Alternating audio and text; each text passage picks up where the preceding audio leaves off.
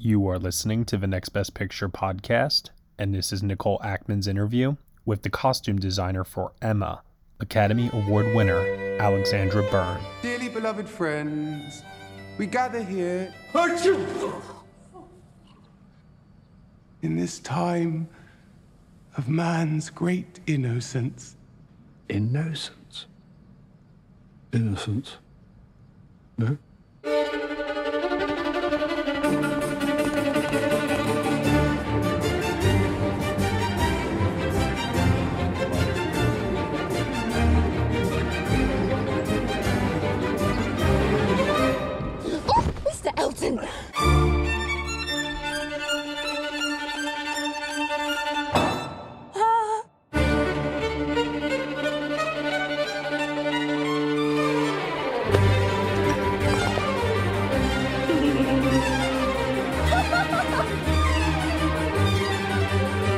Emma. Emma. Um, That can scarcely Probably be no done. A father is a separate gentleman and a gentleman certainly of respectful fortune. relation.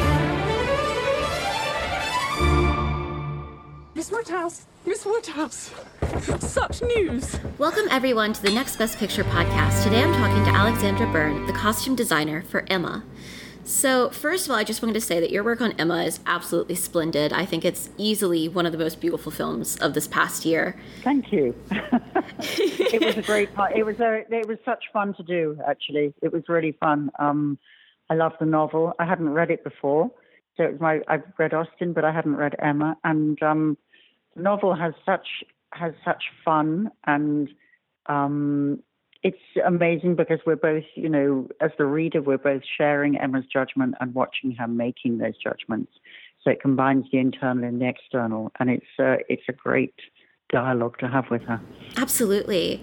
Now, my understanding is this isn't the first Jane Austen adaptation you had worked on, though. I think you worked on the uh, BBC Persuasion. I did in the dark ages before the internet, and it was actually it was it was rather amazing because to to come back, uh, Emma is set slightly earlier, and and the, it was a very fast changing fashion period. So it it's similar, but it's slightly different. But it is you know it's within the same bracket.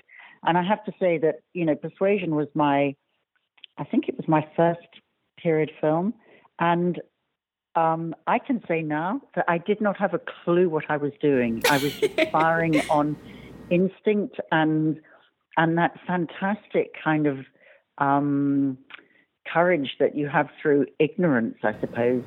and it was rather amazing to come back and visit the period and and realize that a we have you know I looked at the I still have the research that I I used on persuasion, and I look at the images and I remember how hard it was to find those images. You had to scour reference and museums to find those, and now we have the internet, which is means you're just inundated with images, most of which are wrongly labeled or inaccurate. But you, it's, so it's a completely different process. You're filtering as opposed to searching. Um, and it was also it was interesting, you know, interesting how the film industry has changed over the years, how I've changed as a designer, and it was also quite um, it was quite a refreshing to actually think back to doing persuasion and having that um, naivety through ignorance, which is means you're very uninhibited, and and it made me sort of determined to be a bit freer and spontaneous, which I think maybe one I don't know if we don't know how we are when we work, do we? But um, it certainly gave me that note, which was was good. Absolutely. I do think that, you know, whenever you look at Regency era films, Emma does strike me as one of the ones that gets a lot right about the period, like, you know, all of the empire waists and the ruffles. So I'd love to hear more about the sort of research that you did for this. Yeah, I mean, Autumn, it really, you know, you start with the script and the novel, but it's really talking to the director about what story they want to tell and how you can help them to tell that story visually. And Autumn was very, very, very keen to really research and understand the period so that the the humor came out of the period accuracies as opposed to trying to impose some kind of contemporary note because we're living in this world and therefore there there is a certain amount of of humor and and irony in in the behaviors and and the situations. And Austen Austen's a very funny writer as well. Um, and uh, whenever I'm doing a film, I like to uh, research the period for the genre as much as I can so that I really know and understand it. Because our, you know, my job as a costume designer is to help tell the story, and that means you've got to be selective about what you're using. And I like to know and understand the world that is true to the period, so that I can make informed choices about how I select and how I use that information. You know, we're not doing we're not doing um, museum archiving. We're actually making films and telling stories. But to be able to be free to do that, I feel as a designer, I want to know everything there is about the period. And one of the things about um, this particular period, as I said, it was it was very fast changing fashion, and I think you know, today in this world, you know, I can remember the crisis of going from, you know, boot cut to a skinny jean, and it felt like you were kind of changing the world. Whereas in this period, they're going from big, heavy, corseted brocade dresses to very diaphanous, sheer muslin. So it must have been extraordinary. But it was also the time when it was the beginning of uh, fashion magazines. There was the ladies' magazine, um, La Belle Assemblée. So so it was actually fashion images were in print. So women could read and look at images of what was being, what they were being told was the fashion.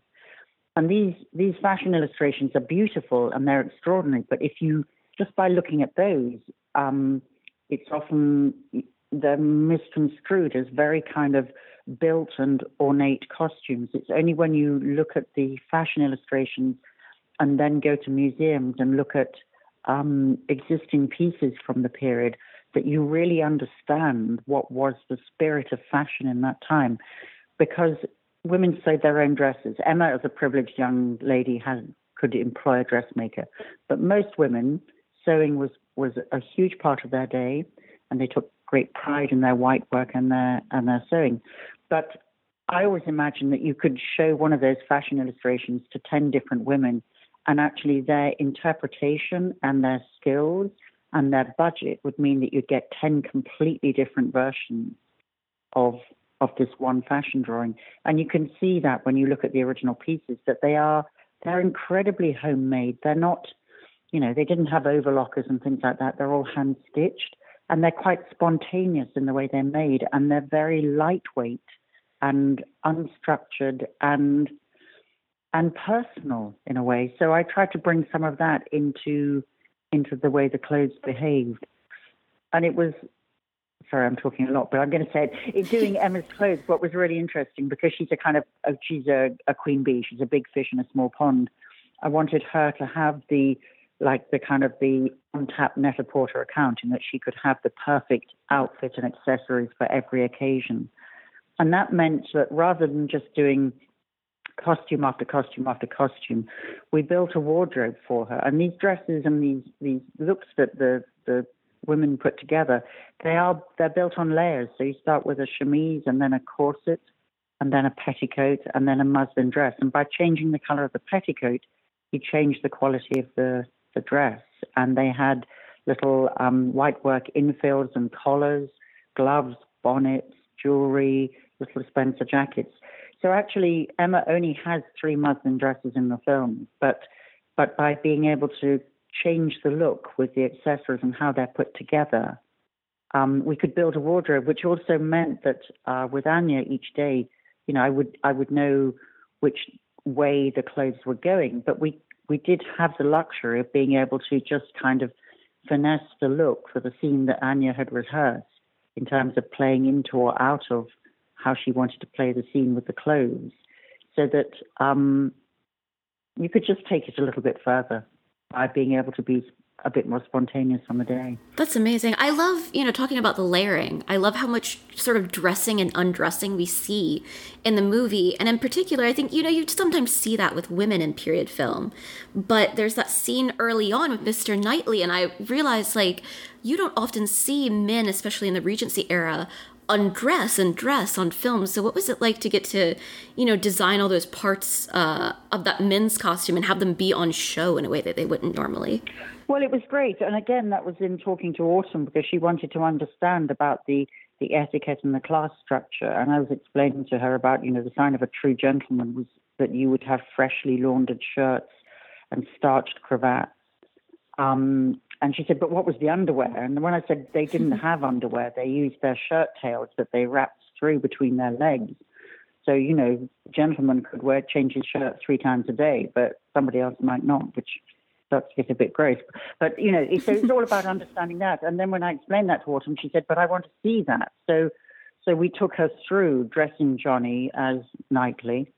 And she said, well, I've never seen that. So, so I want that to be in my film. And, and I think that was a great call because we don't see that. And, and I think a lot of um, period costume dramas can get very costumey and they're kind of um, they don't relate to clothes very much. So I I love it when you have a dressing sequence because it really does deconstruct the period into into what it took for people to dress for for their day. Hello, this is Gary Chahot welcoming you to check out the French History Podcast. Our main show covers the history of France from the first humans until present if you liked Mike Duncan's The History of Rome and wanted a similar program covering the land of beauty, culture, and love, we are exactly that. We also host world renowned scholars who have delivered guest episodes on their specialties, including 18th century pirates, revolutionary booksellers in 20th century Paris, the special friendship between the Marquis de Lafayette and Thomas Jefferson, and numerous others. Learn what you love and listen to the French History Podcast today.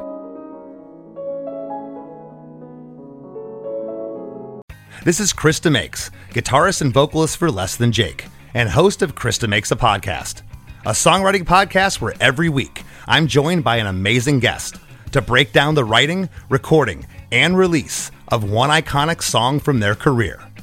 In our giant evergreen back catalog of episodes, We've had rock legends such as Dee Snider and Huey Lewis, punk rock favorites like Mark Hoppus, Fat Mike, and Brett Gurewitz, and up and coming artists of today such as Liz Stokes of the Beths and Genesis Owusu. We've had guests from all genres and styles of music, and I guarantee that if you peruse our back catalog, you'll see several episodes that'll make you say, Man, I gotta hear that. Whether you're a fan of music or a creator of music yourself, you'll take away a whole new appreciation for the songs you know and love. Chris DeMakes a Podcast is available for free on all the places you could possibly listen to podcasts, and new episodes come out every Monday. There's also been a lot of dialogue on the internet recently about uh, corsets versus stays and, and what's period accurate when. And I was so thrilled whenever I noticed the last time that I watched it that there is that scene with uh, Emma and Harriet are, you know, in their undergarments practicing dancing before the ball, and mm. Harriet has stays on, and I got so excited about that. Yeah, again, it was a it was a very much a transition time for corsets, and you know, previously the, the corsets of the 1780s had been really about pulling in the waist. And corsets for this period, they're actually, they're not pulling in the waist. They're kind of skimming the body and they're all about, it's kind of like an early wonder bra. They wanted cleavage. They mm-hmm. wanted heaving breasts. So mm-hmm. it is about supporting the breasts. And it was, again, it was quite a, as I said, it was a time on the change and there are some much shorter corsets that could be worn that that actually didn't even you know they stopped before the waist. So they were like a kind of a long line bra. Um, so again you know it's a very particular thing you know who would wear corsets who would wear the shorter corset. Um, but and again the layer of having the chemise under the corset because that could be washed mm-hmm. and laundered. So it was for practical purposes that they that they have not. So you mentioned museums earlier, and I believe I, I read that you guys actually worked with Sir John Soane's museum in London. Uh, what was that like? Well, actually, that was I. I really regretted that. I could not go on that visit because we were we were oh. so busy. Autumn Kave went. Um, I visited mm. there, but not to do with the film, and it's an incredible, an incredible museum. I was, you know, it's it's we always have a limited prep time on these films. And so the early period is about Autumn and Kave and I talking to create the world and collaborating in, in making sure all our areas are working together and we understand the visual world we're trying to create. And then once you get further into prep, it's really you rely on that that communication and collaboration for us all to be able to be really busy working in our departments, but checking in with each other. So, um, you know, it's quite a big cast, and as, as we've already said, Emma has a lot of clothes. So, just the the fittings to make sure everything is right because there are so many layers. Um, it's it's very important about the proportion and the the balance of those layers, and even for the men, you know, just getting the collars right.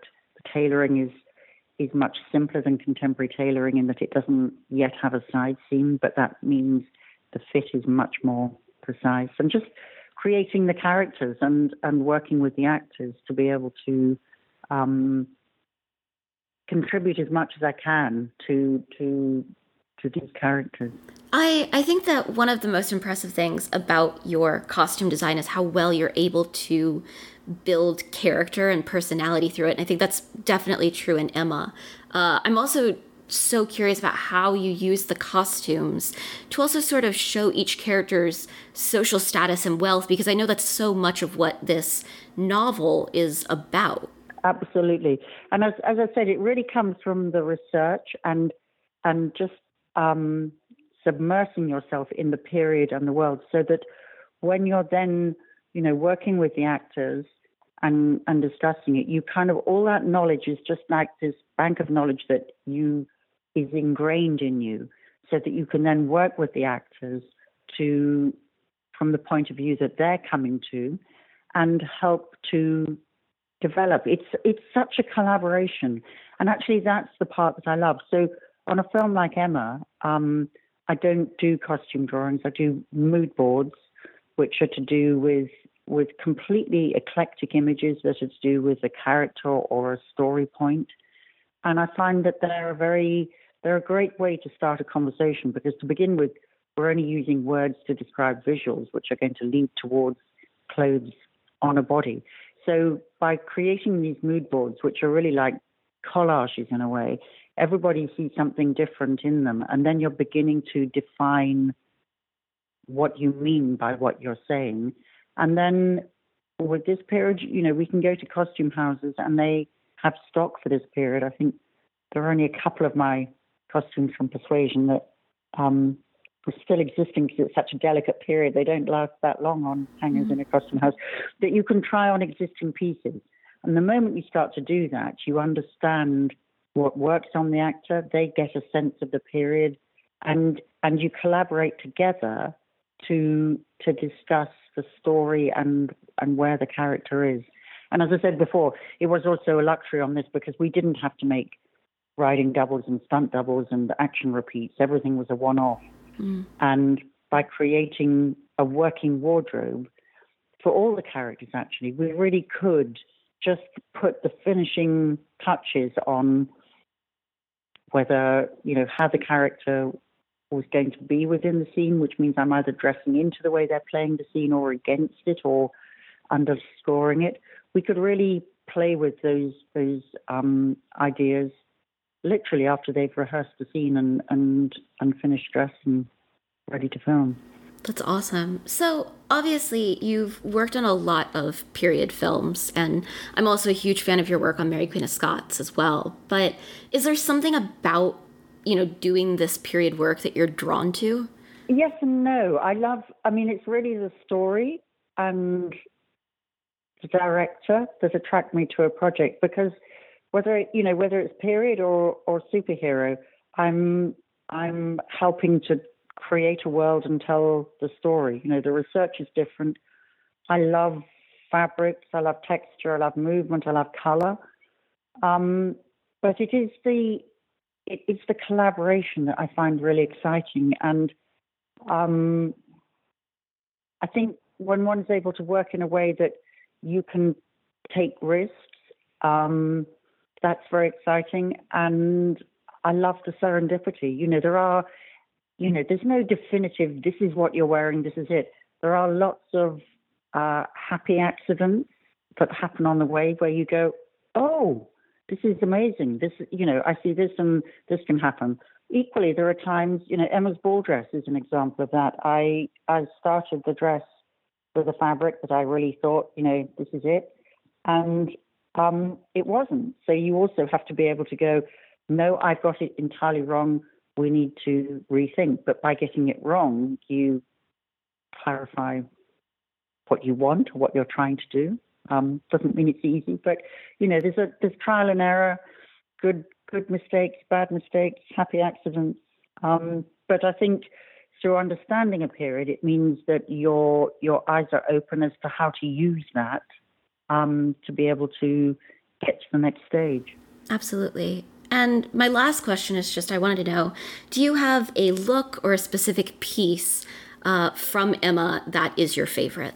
Yes, I think I probably do. It's when she's taking the the basket to um, Miss Bates to apologise after the picnic, and it's just a tiny scene, but it's it's one of those where uh, we really did work out the layers on the day, and I think she's wearing a green petticoat and a slight lilac.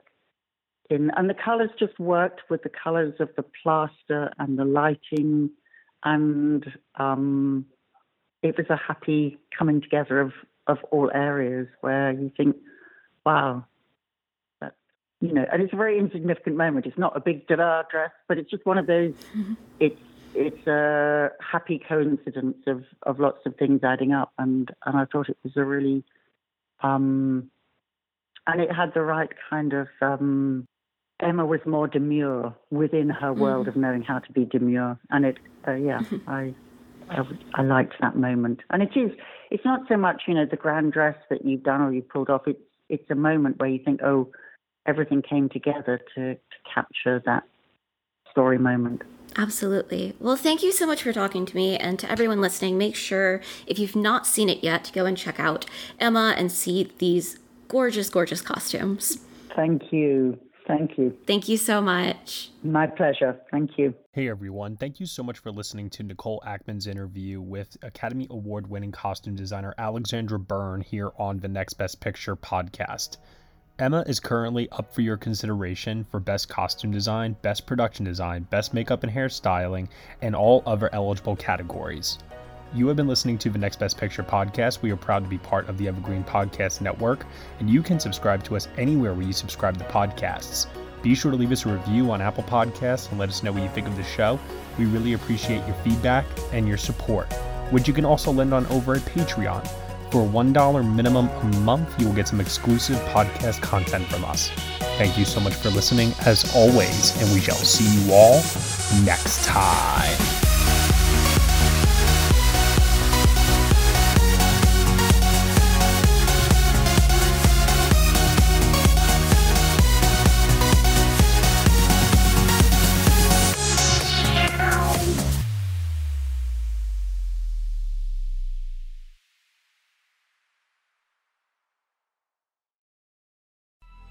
Coming up on 5 Minute News, I'm Anthony Davis. You might think it's partisan because maybe it's critical of one side or the other, but it's not, it's just the truth. And I think that's also something that's kind of unusual for Americans listening to the radio or to podcasts because the news landscape in the States has been so partisan for so many decades. So, five minute news is verified, truthful, independent, unbiased, and essential world news daily.